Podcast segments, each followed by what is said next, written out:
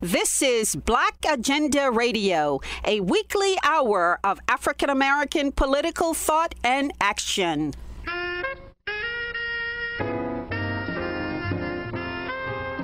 Welcome to the radio magazine that brings you news, commentary, and analysis from a black left perspective. I'm Glen Ford, along with my co host, Nellie Bailey. Coming up, Washington wins some and loses some in its global game of regime change.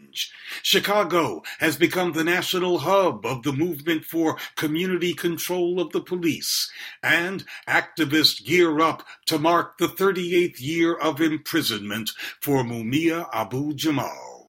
But first, nationwide opposition to the government has paralyzed Haiti for months but the Jovenel Moise regime has refused to step down. Daoud Andre of the Committee to Mobilize Against Dictatorship in Haiti says the regime has resorted to importing mercenaries to assassinate protest leaders. Definitely. You know, they were different nationalities, but five of them were U.S. citizens who, in February, were brought to Haiti with a bunch of guns, you know, weapons of war. The government said they knew nothing about it, although it was someone very close to the president, a high person in the government there, who acknowledged that he took them out of the airport without them having to go through customs with their weapons, you understand?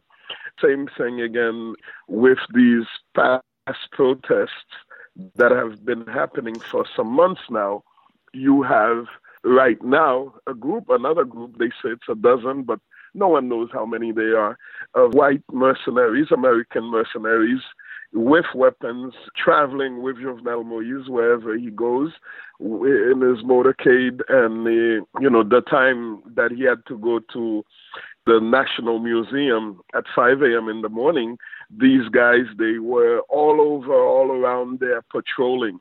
And you're not going to believe this, but they actually working for Erik Prince.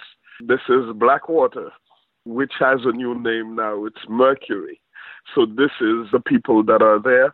But our people believe that it's not just these guys that are obviously, you know, carrying weapons to protect Jovenel Moise that are on the ground in Haiti, but we believe that there are other mercenaries, white and some blacks as well, who are in Haiti doing the work of destabilizing, attacking demonstrators. Because in these demonstrations that are happening just about every day, you have people that are shot in the streets, and no one can really see who is the person who shot at them. So people in the streets believe that Jovenel Moise does have snipers, mercenaries, you know, attacking leaders in demonstrations, specific people that they want out of commission. Hundreds of thousands of Haitians are involved in this, possibly millions. But is there a unity around a set of demands? Well, the only one demand, I mean, the clear demand is that Jovenel Moise must go. Everybody, from like a little child, four years old, if you ask them, they will say, you know, Jovenel must go. To, you know, the oldest person you'll find in the country will tell you the same thing. But also, what has joined in the demand that Jovenel goes is a change in the system when people are saying a change in the system, they mean the corruption, they mean the reality, to use the words of Donald Trump again, the sole reality that our country has been put into. And COMOCODA, I'm a part of COMOCODA, the Committee to Mobilize Against Dictatorship in Haiti. And every week, you know, Thursdays, 3 to 6 p.m., we protest in front of the Haitian consulate in New York. And one of the signs that we carry with us is that we clearly say Haiti is a shithole because the crooks in power are puppets of the United States. And it's been turned into a shithole by France and the United States. Now, people have to understand that this is a country from the creation of our country in 1804. It's been embargoed by the slave powers. To today, that reality has not changed, where the same slave powers who are now you know, what you call them permanent members of the UN Security Council, those with nuclear weapons, those with guns, who still see Haiti as the threat that their ancestors saw it to be in 1804. And they continue to penalize, to punish uh, the Haitian people for having risen up. And they have the same conviction that Haiti is not to be an example of prosperity, of well being for uh, people who chose another path other than, you know, what these powers had determined to be the only way. So today, the fight that is in the streets, be it like around corruption, be it like around U.S. tutelage, be it around a president that people are identifying as a liar, as a thief, you know, because the movement to get justice in the more than $2 billion of missing Petro-Caribe money, Jovenel Moïse, Michel Martelly, the PHTK, this whole crew of U.S. cronies, they are at the heart of it. And uh, this is what everything is revolving around. But people are saying we don't just want a change in the face that is there as leader of our country, but we want as leader of our country someone we choose and someone who is working on behalf of our people when the Haitians heard about developments in Bolivia, where the Organization of American States seemed to play a key role in that coup, they, I'm sure, had a taste of, a bitter taste of deja vu. Of course, you know, the OAS, I think it was Fidel who called it the Ministry of Foreign Affairs of the United States of America you know, the OAS is a sham organization. You know, it's a shame that so many of our countries in the Americas continue to be a part of this sham organization where basically it's the United States, you know, that runs it, you know, of course with the help of Canada in in Haiti. This is what they've always done. You know, when President Aristide was reelected the second time he became president, the election of 2000, it was the same thing. It was the OAS that the U.S. government used to discredit the election. And even when President Aristide had agreed to remove basically all of these legislators, Lavalas, Famille Lavalas legislators that they said had not been elected properly, they still went after him and they still did another coup. And that was interesting because that time in, in 2004, U.S. Special Forces soldiers had to come in and personally take President Aristide out of the country. That was for all to see, you know. Again, in 2010, when this election happened, and Michel Martelly, the U.S. picked candidate was very far from being even close. But again, the United States used the Organization of American States to say that the election was not good. And when President Preval at the time said, okay, well, if it's not good, let's have another election. And they were like, no, we're not going to have another election. We just want Michel Martelly to be put as the second candidate and to have a second round you know, joke, joke, joke. So when this stuff happens in Bolivia, in, in Venezuela as well, it's the same little game of the U.S. imposing it, using the Organization of American States to impose its will. And of course, it is for profit.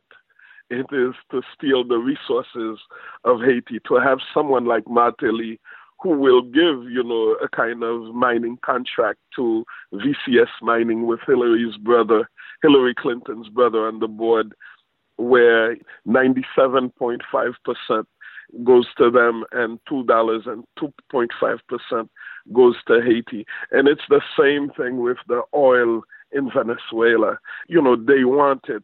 They want it, and, you know, they don't want to pay anything for it. And in Bolivia, the lithium, the lithium, you know, that's in the laptop, that's in front of me right now, the battery. In the phone, the cell phone that I'm talking on, the battery is lithium. And the electric cars they want to have for the future, it's the lithium you know, that will make this battery last. And we understand that Evo Morales, the president, legitimate president of Bolivia, said 70% of the lithium is in Bolivia. And they cannot, they cannot, they will not accept that a government that is working on behalf of its people, that is not giving them, you know, these deals where 18% goes to the government and 82% goes to the multinationals.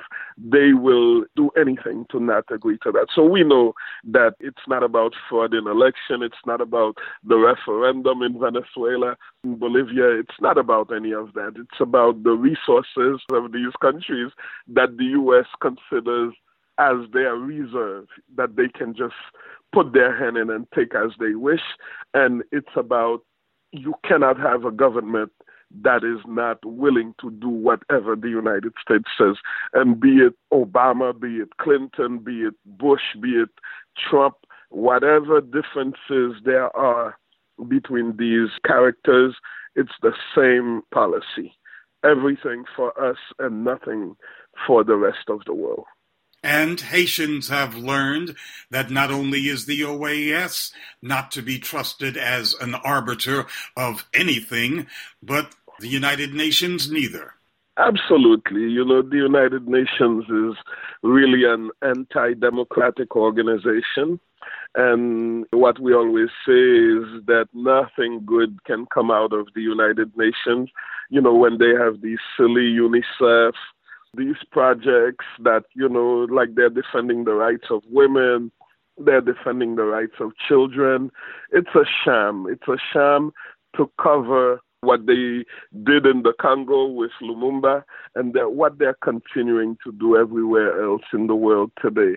It's like every country in the General Assembly can vote to end sanctions on Cuba, but you know it's it's going to happen and nobody is going to do anything.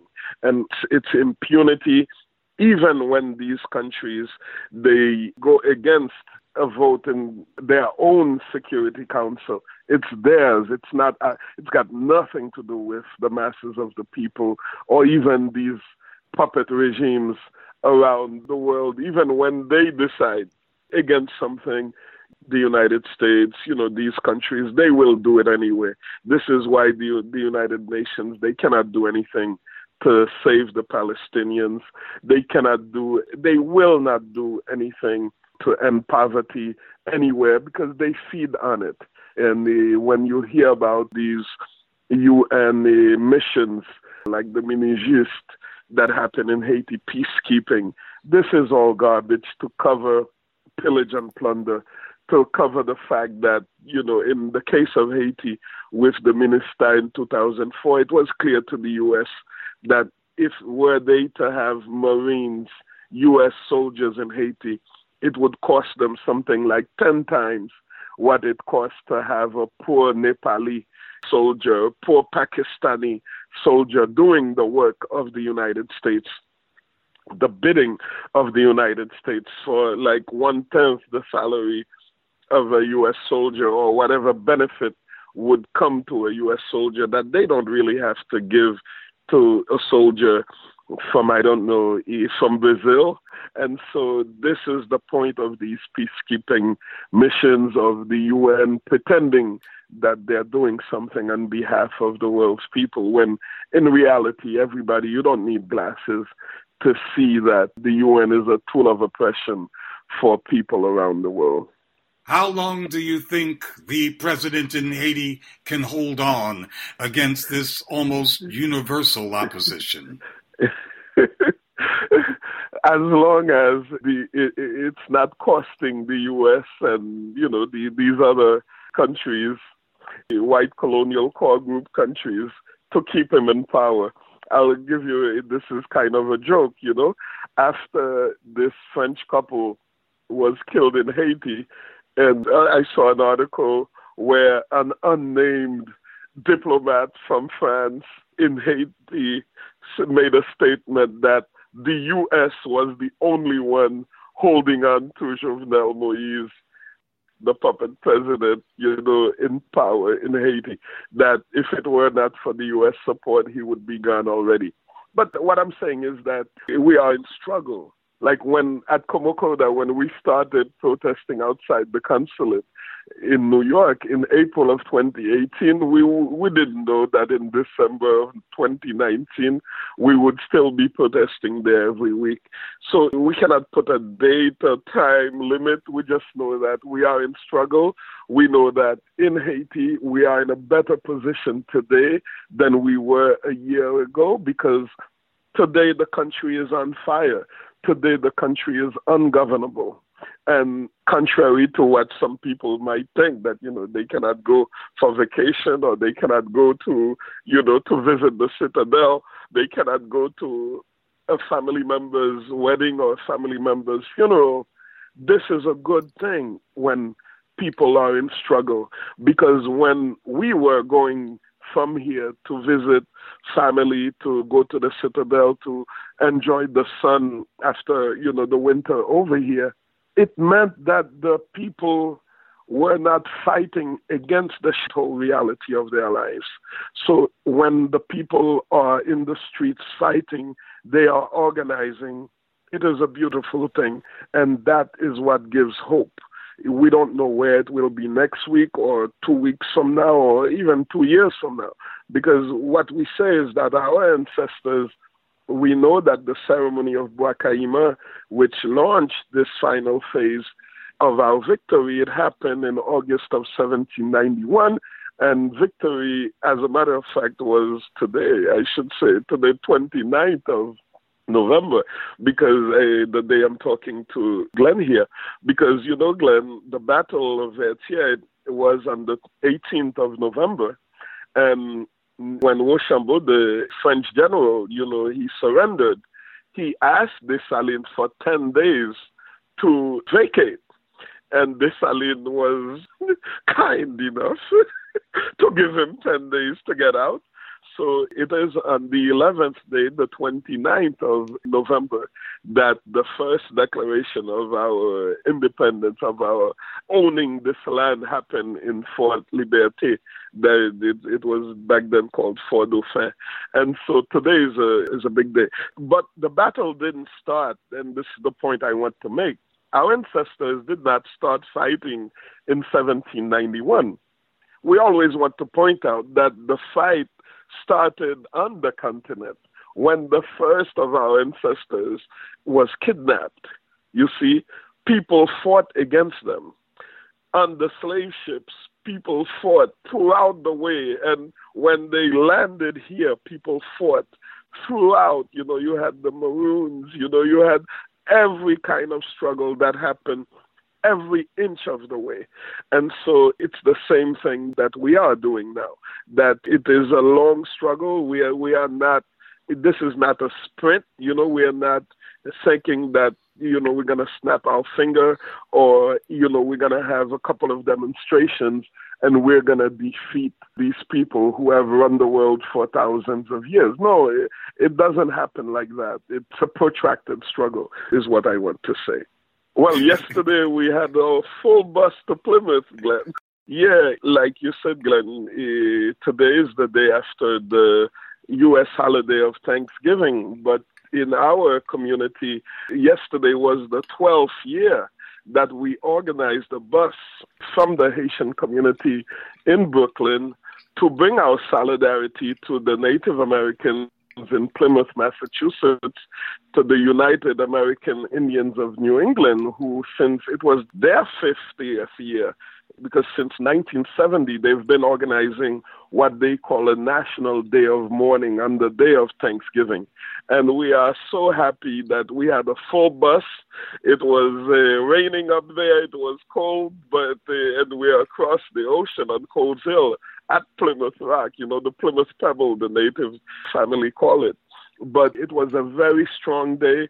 And yeah, I mean, I dare say there were like thousands of people there, more people than I've seen in a while. And it's a wonderful thing that a lot of people are turning away from the oppression of their ancestors because a lot of uh, young white people were there, older white people were there, and you had blacks, you had people from South America. And the day, of course, it's always dedicated to Brother Leonard Peltier in their dungeon since 1977, and it was also dedicated to the people of Bolivia, where Evo Morales was the first indigenous head of state there. So the struggle is one, and this is the message that we talked about on the bus to get there and throughout the day. So the struggle is one, and we know we will win. We know that the enemy, you know, they have these things, trinkets in their hands to slow us down, you know, but we we are certain of victory. That was Daoud Andre of the Committee to Mobilize Against Dictatorship in Haiti, speaking from Brooklyn, New York. The U.S. global policy of overthrowing governments that don't do Washington's bidding has had successes and failures recently. We spoke with Dr. Gerald Horne, the renowned historian and amazingly prolific author.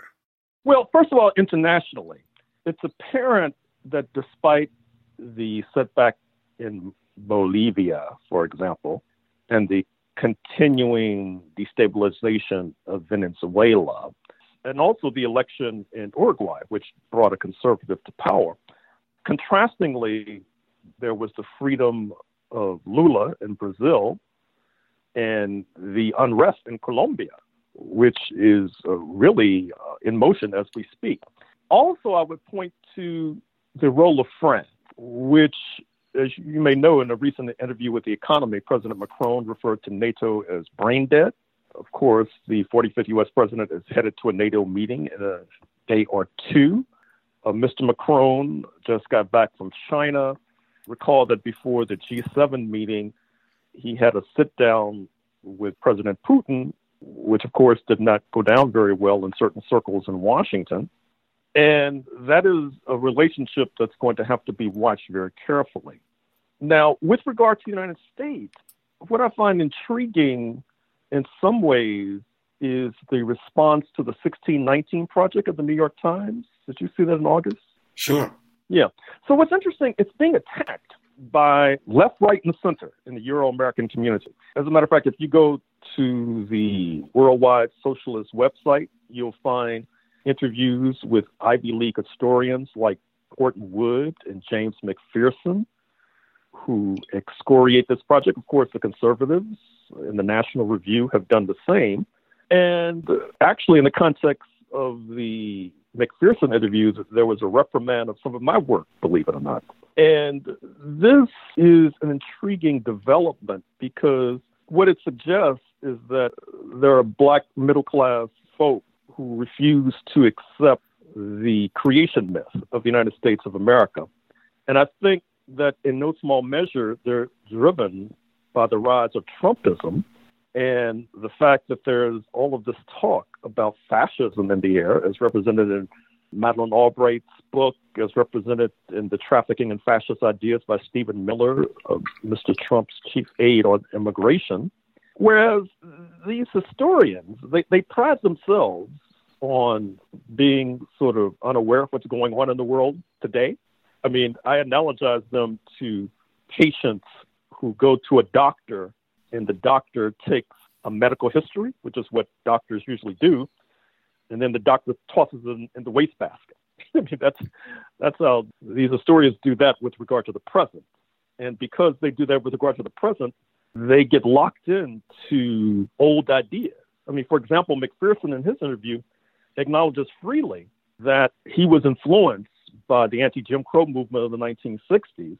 But like, I guess he's unaware of Trumpism and the fact that people were trying to understand how and why it is that the press is reporting that there is a strong likelihood that Mr. Trump will be reelected in November 2020.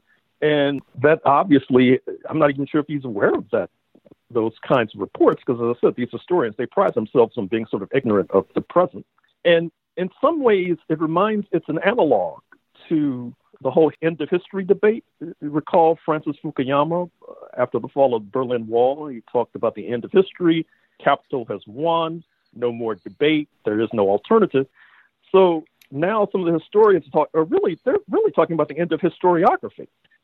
That is to say, you cannot advance new interpretations of U.S. reality that are more in sync with the current moment, and you have to sort of parrot these old ideas.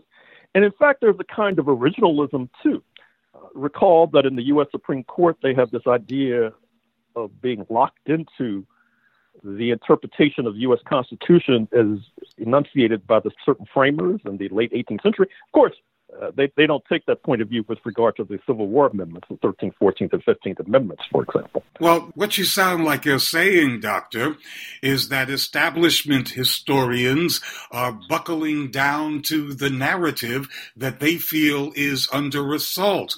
And at these black writers that you referred to, they are abandoning, attacking, rejecting the creation myth of the United States. And if you reject the creation myth, then you reject American exceptionalism in the present and all the imperial prerogatives that go along with it.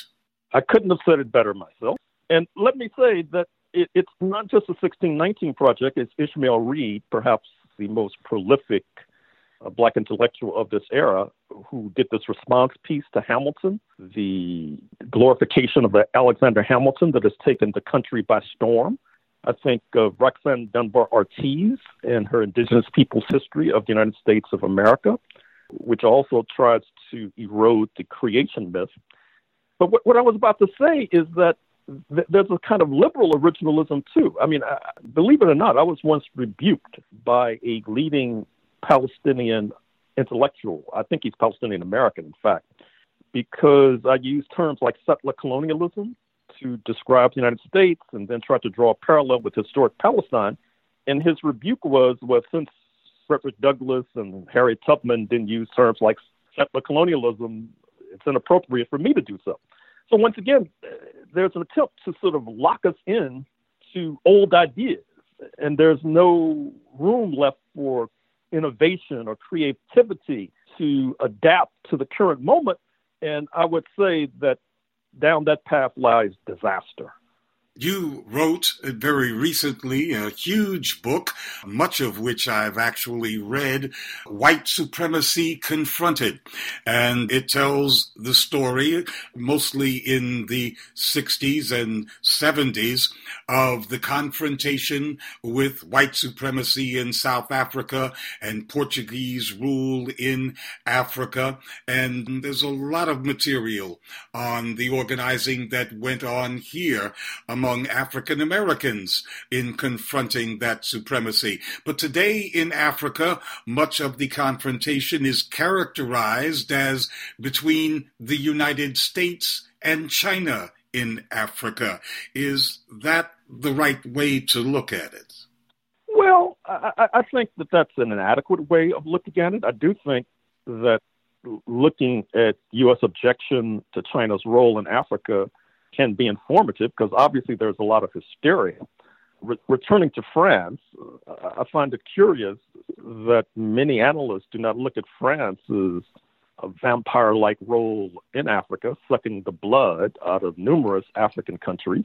And I also find it curious that many African nations do not seem to have as much objection to China's role as some folks here in North America do in Africa itself, it, it's felt that there needs to be a counterweight to the North Atlantic powers, and they feel that China helps to play that role, as does Russia, too, for example. You might have seen the meeting in Sochi just a few weeks ago with a number of African heads of state and uh, leaders with regard to African development. And of course, both India and Turkey also are playing uh, major roles in Africa. Now, I would particularly point to the role of Turkey in predominantly Muslim countries such as Somalia, for example.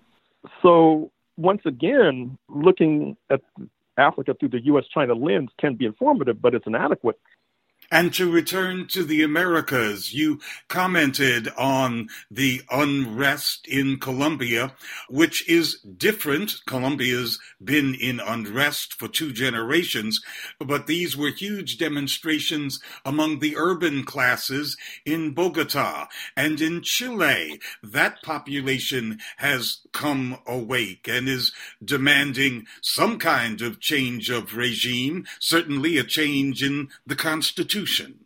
Well, you are correct. And it's quite heartening to see the thousands, tens of thousands, rallying in the streets of Santiago de Chile to put pressure on the billionaire leader, Mr. Piñera. And Chile, I think, is instructive for many reasons. What I mean is, I recall after Salvador Allende was overthrown on September 11, 1973, you had many progressive forces in Chile who could not believe that fascism was descending.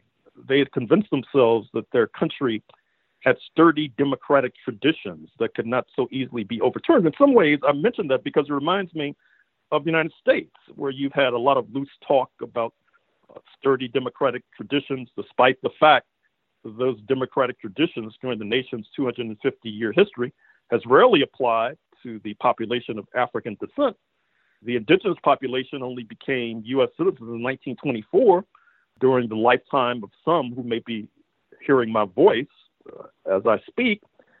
And so I think that Chile is a cautionary tale historically. With regard to Colombia, I think that President Duque has overreached.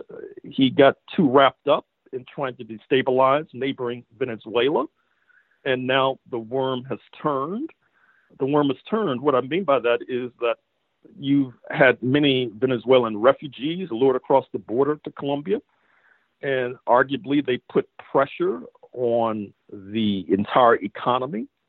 At the same time, there are at least rumors that the Maduro regime of Caracas is not sitting on its hands while Duque and U.S. imperialism are trying to destabilize this regime. And there are suggestions that the Maduro regime has close ties uh, to progressive forces in Colombia. And of course, as you well know, uh, Colombia has a long history of unrest going back to La Violencia of the late 1940s. Uh, you might recall that a, a, young Fidel Castro was in Colombia as those bloody decades were being inaugurated then. And you still have these powerful uh, armed forces of the left in Colombia. The peace talks have not eventuated in a way that was pleasing to either side, certainly not pleasing to the right. And so uh, it seems to me Colombia, at least the regime of Mr. Duque, is really skating on thin ice as we speak. Now, some folks like to say that President Trump has contributed a lot to the destabilization of U.S. power in the world. And if that's true, some of us say that's a good thing. But what's your assessment of Trump's effect on the powers of U.S. imperialism? Well, I think it represents a split in the U.S. ruling class. With regard to Mr. Trump, and not necessarily with regard to his administration. Apparently, there is a decision to do a reverse Kissinger. Recall that uh, some decades ago, Henry Kissinger was able to work out an entente with China in the early 1970s on an anti Soviet basis. Mr. Kissinger, uh, still alive at the age of 90, in, in his, in his mid 90s, I should say, gave an interview with the Financial Times of London some months ago, where he suggested that what Mr. Trump might be doing is trying to win over Russia against China. If that's the case, it's not working very well, given the frequent meetings between President Xi and President Putin. And the Democrats, it seems, want to unite with the European Union and confront Russia and China simultaneously with an accent on Russia. And I think that that speaks to uh, all of the hubbub in Washington about impeachment and the Mueller report etc. But it does not seem to be working out very well for either side. And I think that I just texted a friend suggesting that some of our friends on the left have lost touch with reality with regard to pushing impeachment. I remember not so long ago, we were being told that once this impeachment process got underway, it would work out like the impeachment process against Richard Nixon uh, some decades ago, that there'd be a stampede away from Mr. Trump. And that's apparently not taking place. And so, therefore, the Democrats began to talk about, well, let's not use the term quid pro quo, let's use the term bribery and, and extortion as if a linguistic change would change the correlation of forces. I don't think that they recognize that for a good deal of the Trump base, Mr. Trump is doing what they want. They feel that, let's take the 1%, they're very happy with the tax cuts of December 2017. The fact that uh, Michael Bloomberg, the billionaire, former mayor of New York City, has entered the race shows unease with the wealth tax put forward by Elizabeth Warren and some of the other proposals put forward by Bernie Sanders. And it's apparent as well that the foot soldiers of the Trump base are happy with the judicial appointments, which they feel will curb women's rights and help to bolster a patriarchy and will help to erode affirmative action, help to erode the Voting Rights Act further of 1965. And so they're standing by their man. And so I think that many of the Democrats and their liberal friends I guess they just didn't do a, an analysis of the forces, or they had an unrealistic estimate of the forces. And so now, with regard to the trial coming up, I assume that the Democrats are going to vote in the House to impeach him. Then there'll be a trial in the Senate. And it's apparent that they're going to place Joe Biden, the vice president, and his corrupt son, Hunter Biden, on trial. The Republicans under Mitch McConnell, I assume, will be able to subpoena Hunter Biden uh, who has a lot of skeletons in his closet. And uh, I would say that some of Mr. Joseph Biden's actions when he was the point man during the Obama years on Ukraine were questionable at best, given the fact that his son was under a $50,000 a month retainer from a Ukrainian energy company. And in any case, it seems that what's at play with regard to Ukraine in part is who's going to be in the vanguard of looting this Eastern European country? Will it be Democrats like Hunter Biden and his comrades, uh, some of whom were close to former Secretary of State John Kerry? Or will it be the comrades of outgoing Energy Secretary Rick Perry, Rick the Hairdo Perry, former governor of Texas, who has been very influential in making sure that his comrades get contracts from Ukraine, or Rudy Giuliani, the disgraced uh, former mayor of New York City, who's playing a very curious role there, both legally and financially. Yes, Ukraine certainly is a two edged sword that cuts seemingly equally at both parties, and at the same time is a subject that lots of Americans don't care about at all. Well, I think that once again, the Trump base is standing by their man because they're not necessarily dissatisfied with his policies. I just read the book uh, uh, by Anonymous, quote unquote, a warning. and in that, recall that this is the so called senior Trump administration official who wrote an op ed for the New York Times last year talking about he, how he was leading a kind of resistance uh, from the White House, or she, as the case may be. Because, quite frankly, to me, it's possible that Anonymous could be Kellyanne Conway whose husband, George Conway, as you know, is a staunch and stern critic of Mr. Trump. But, but in any case, one of the points that's made is that Stephen Miller, the Duke University graduate who is the lead man on immigration and who traffics in fascist ideas, he says that Mr. Trump does a lot of outrageous things to distract the public and the press to make it easier for initiatives that they would like to see less attention to uh, pass through silently in the night.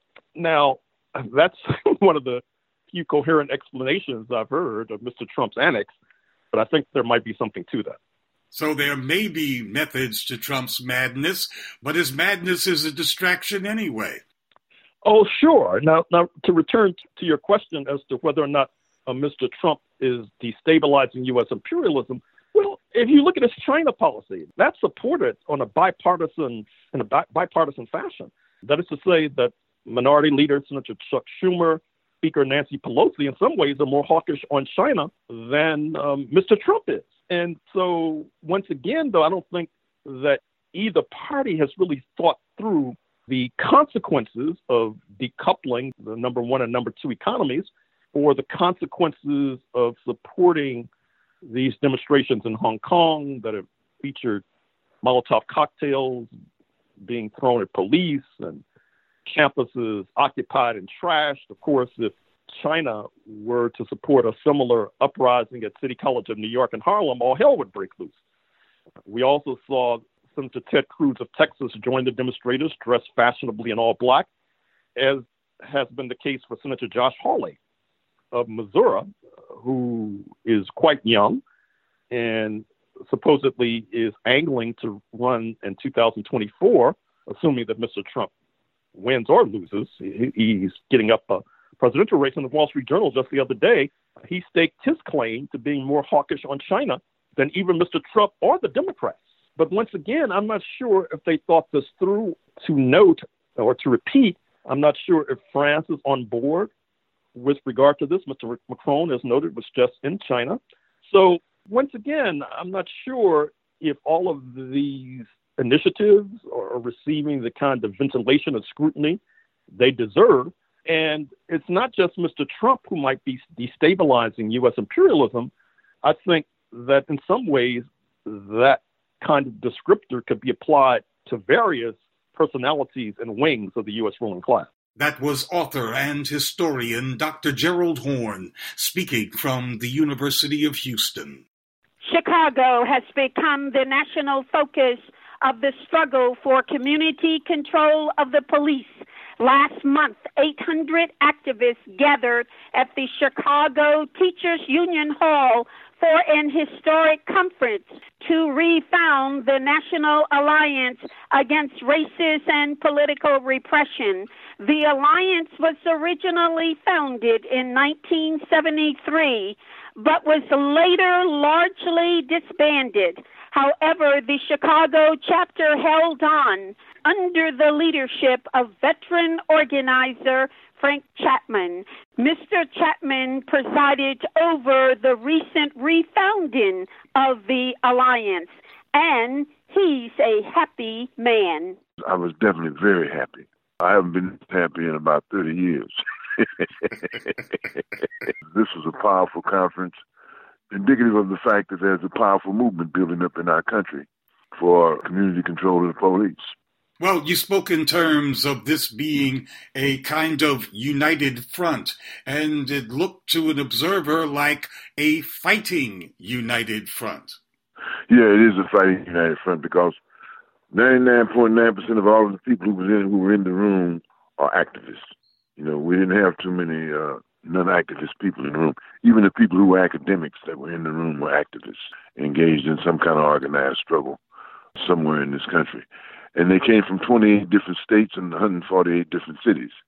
And so uh, a lot of them came from came from important pockets of resistance like Baltimore, Ferguson, St. Louis, New York, and they're not ready to fight. They are fighting, and uh, they stay ready. So it's going to be a, uh, a tremendous organization in terms of our fight back against police tyranny in, in this country. And they looked quite young compared to lots of organizations these days and overwhelmingly non white. Yes, that's very important, very important, because the youth are the ones who will take us forward into tomorrow. And in terms of this movement, uh, it has to be a black led, left led movement. I don't see it being any other way because the most impacted people in this country in terms of police tyranny, police crimes, police murder, mass incarceration, is the black population, black people, and that and that's one of the vestiges of the legacy of slavery. So we have to have it that way. Otherwise, it's not going to work. because the it's been historically proven that the fight for democracy in the United States of North America has to be carried forward by black people, the most oppressed people in this land. And you seem to be giving a warning against sectarianism, but there didn't seem to be any kind of the usual bickering we hear between various factions.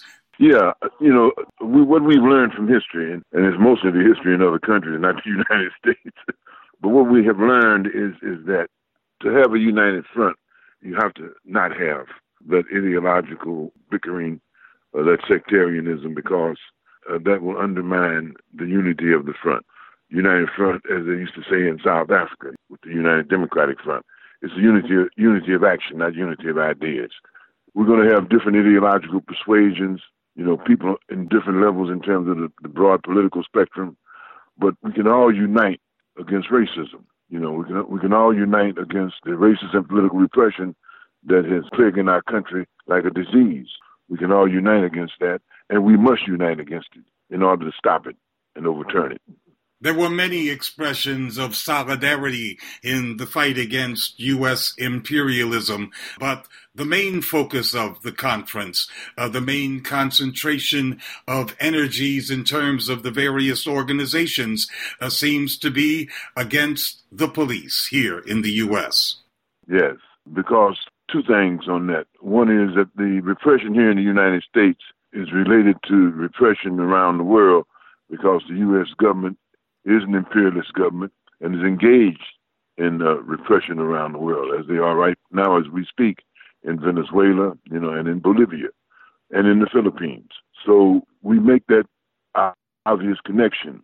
But at the same time, we are focused on dealing with repression here at home. And the cutting edge of that repression on the home front is the police, no doubt about it. And the police on, on all levels. I'm talking about local police, state police, FBI, CIA, you know, all the police, ICE with the, with the immigration, you know. You know, the United States is trying to morph into a police state. In the African American community, you already have that.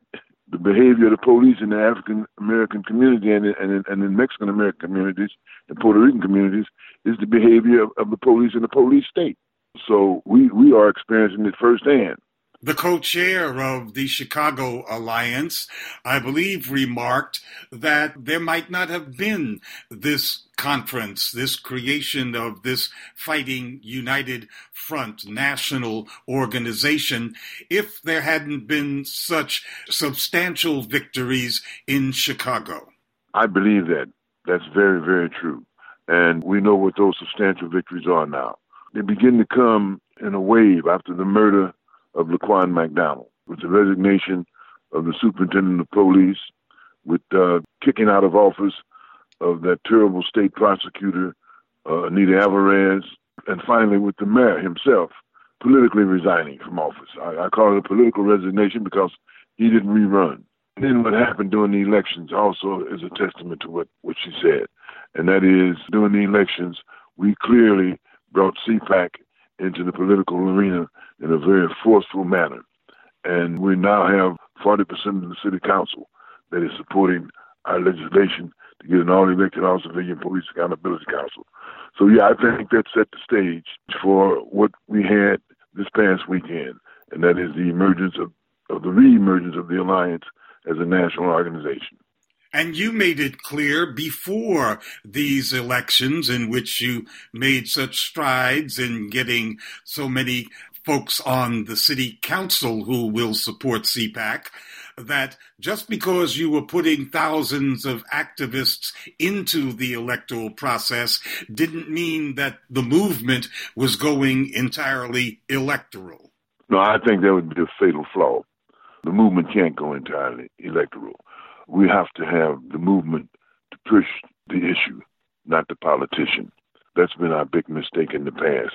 There's the tendency to push politicians instead of pushing the issue. And of course, as you can see uh, with the election uh, season coming up, that's still a, a very dominant tendency among the people. And we have to change that. If we're going to change the system, we have to push the issue, not the politician. Because the politicians they make promises. They're subject to all different kind of levels of corruption. And let's be quite frank, you know, we have the best elections money can buy. The elections are influenced and controlled in large part by corporate America, by the capitalist ruling class.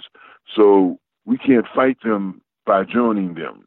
So some people think that way. We have to fight them by fighting them. And our best weapon against them is organizing the people to fight them, to push the issue. Push the issue, not the politician.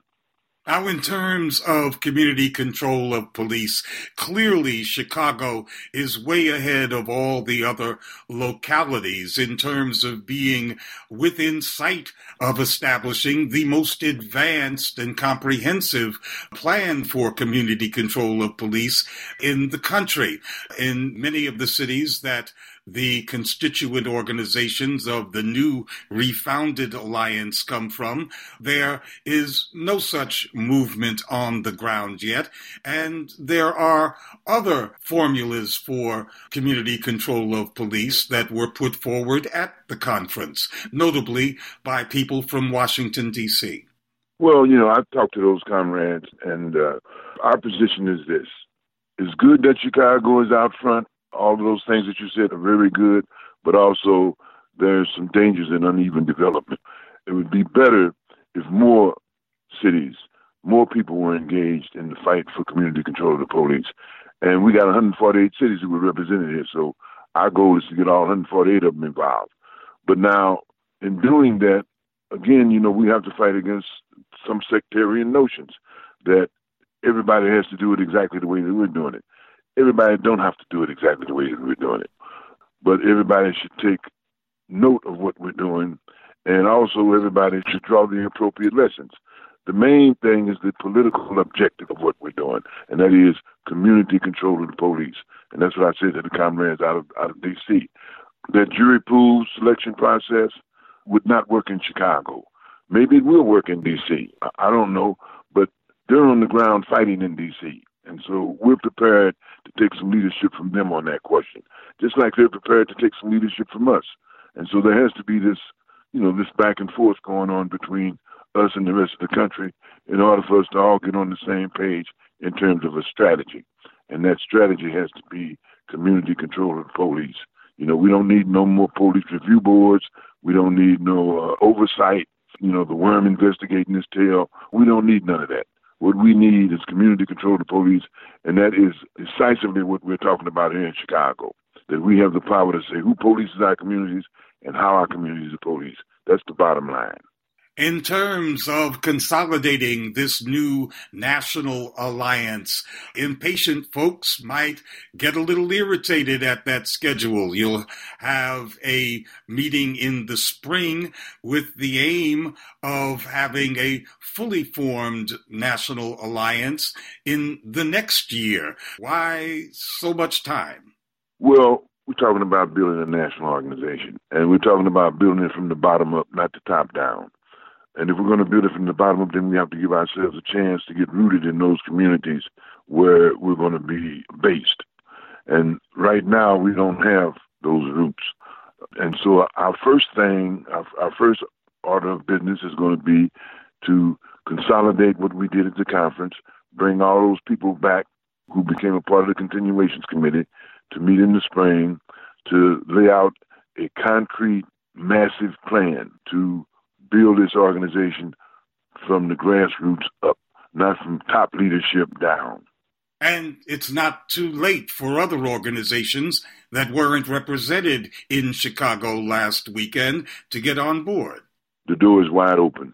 The more, the better. That was Frank Chapman, Executive Director of the newly refounded National Alliance Against Racist and Political Repression in Chicago.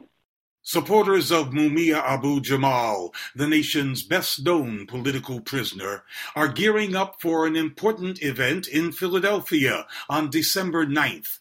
It's called Youth Rise Up Against Empire, marking 38 years of Abu Jamal's imprisonment, during which time he's written a number of books. Mumia's latest book is a trilogy titled Murder Incorporated that explores the history of U.S. imperial crimes.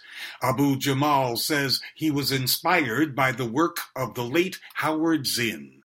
Years before we worked together, my co author, Stephen Vittoria, and I talked about Howard Zinn and his masterpiece, The People's History of the United States.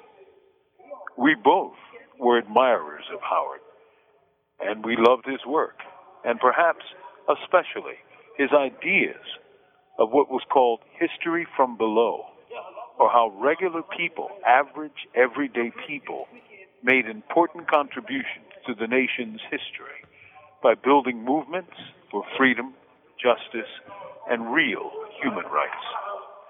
Zinn, who grew up in New York's tenements, was such a man himself, and he embraced humanistic working class ideas. As a young teacher in the Jim Crow South, he saw everyday people, like his students at Spelman College, get beaten and arrested for daring to demand the right to vote.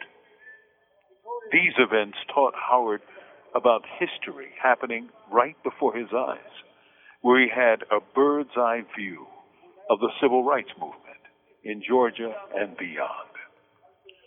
These experiences inspired him and supercharged his reading, research, and writing of true U.S. history. And Howard inspired us, Stephen and I, to write our own history, Murder Incorporated, which we invite you to read so it can inspire you. For Murder Incorporated and my co author, Stephen Vittoria, this is Mumia Abu Jamal.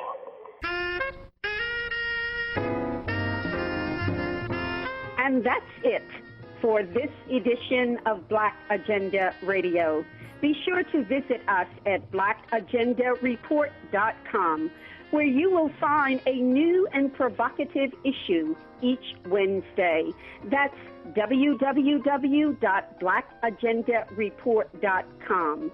It's the place for news, commentary, and analysis from the Black Left. I'm Nellie Bailey, along with my co host Glen Ford. Our thanks to the good people at the Progressive Radio Network.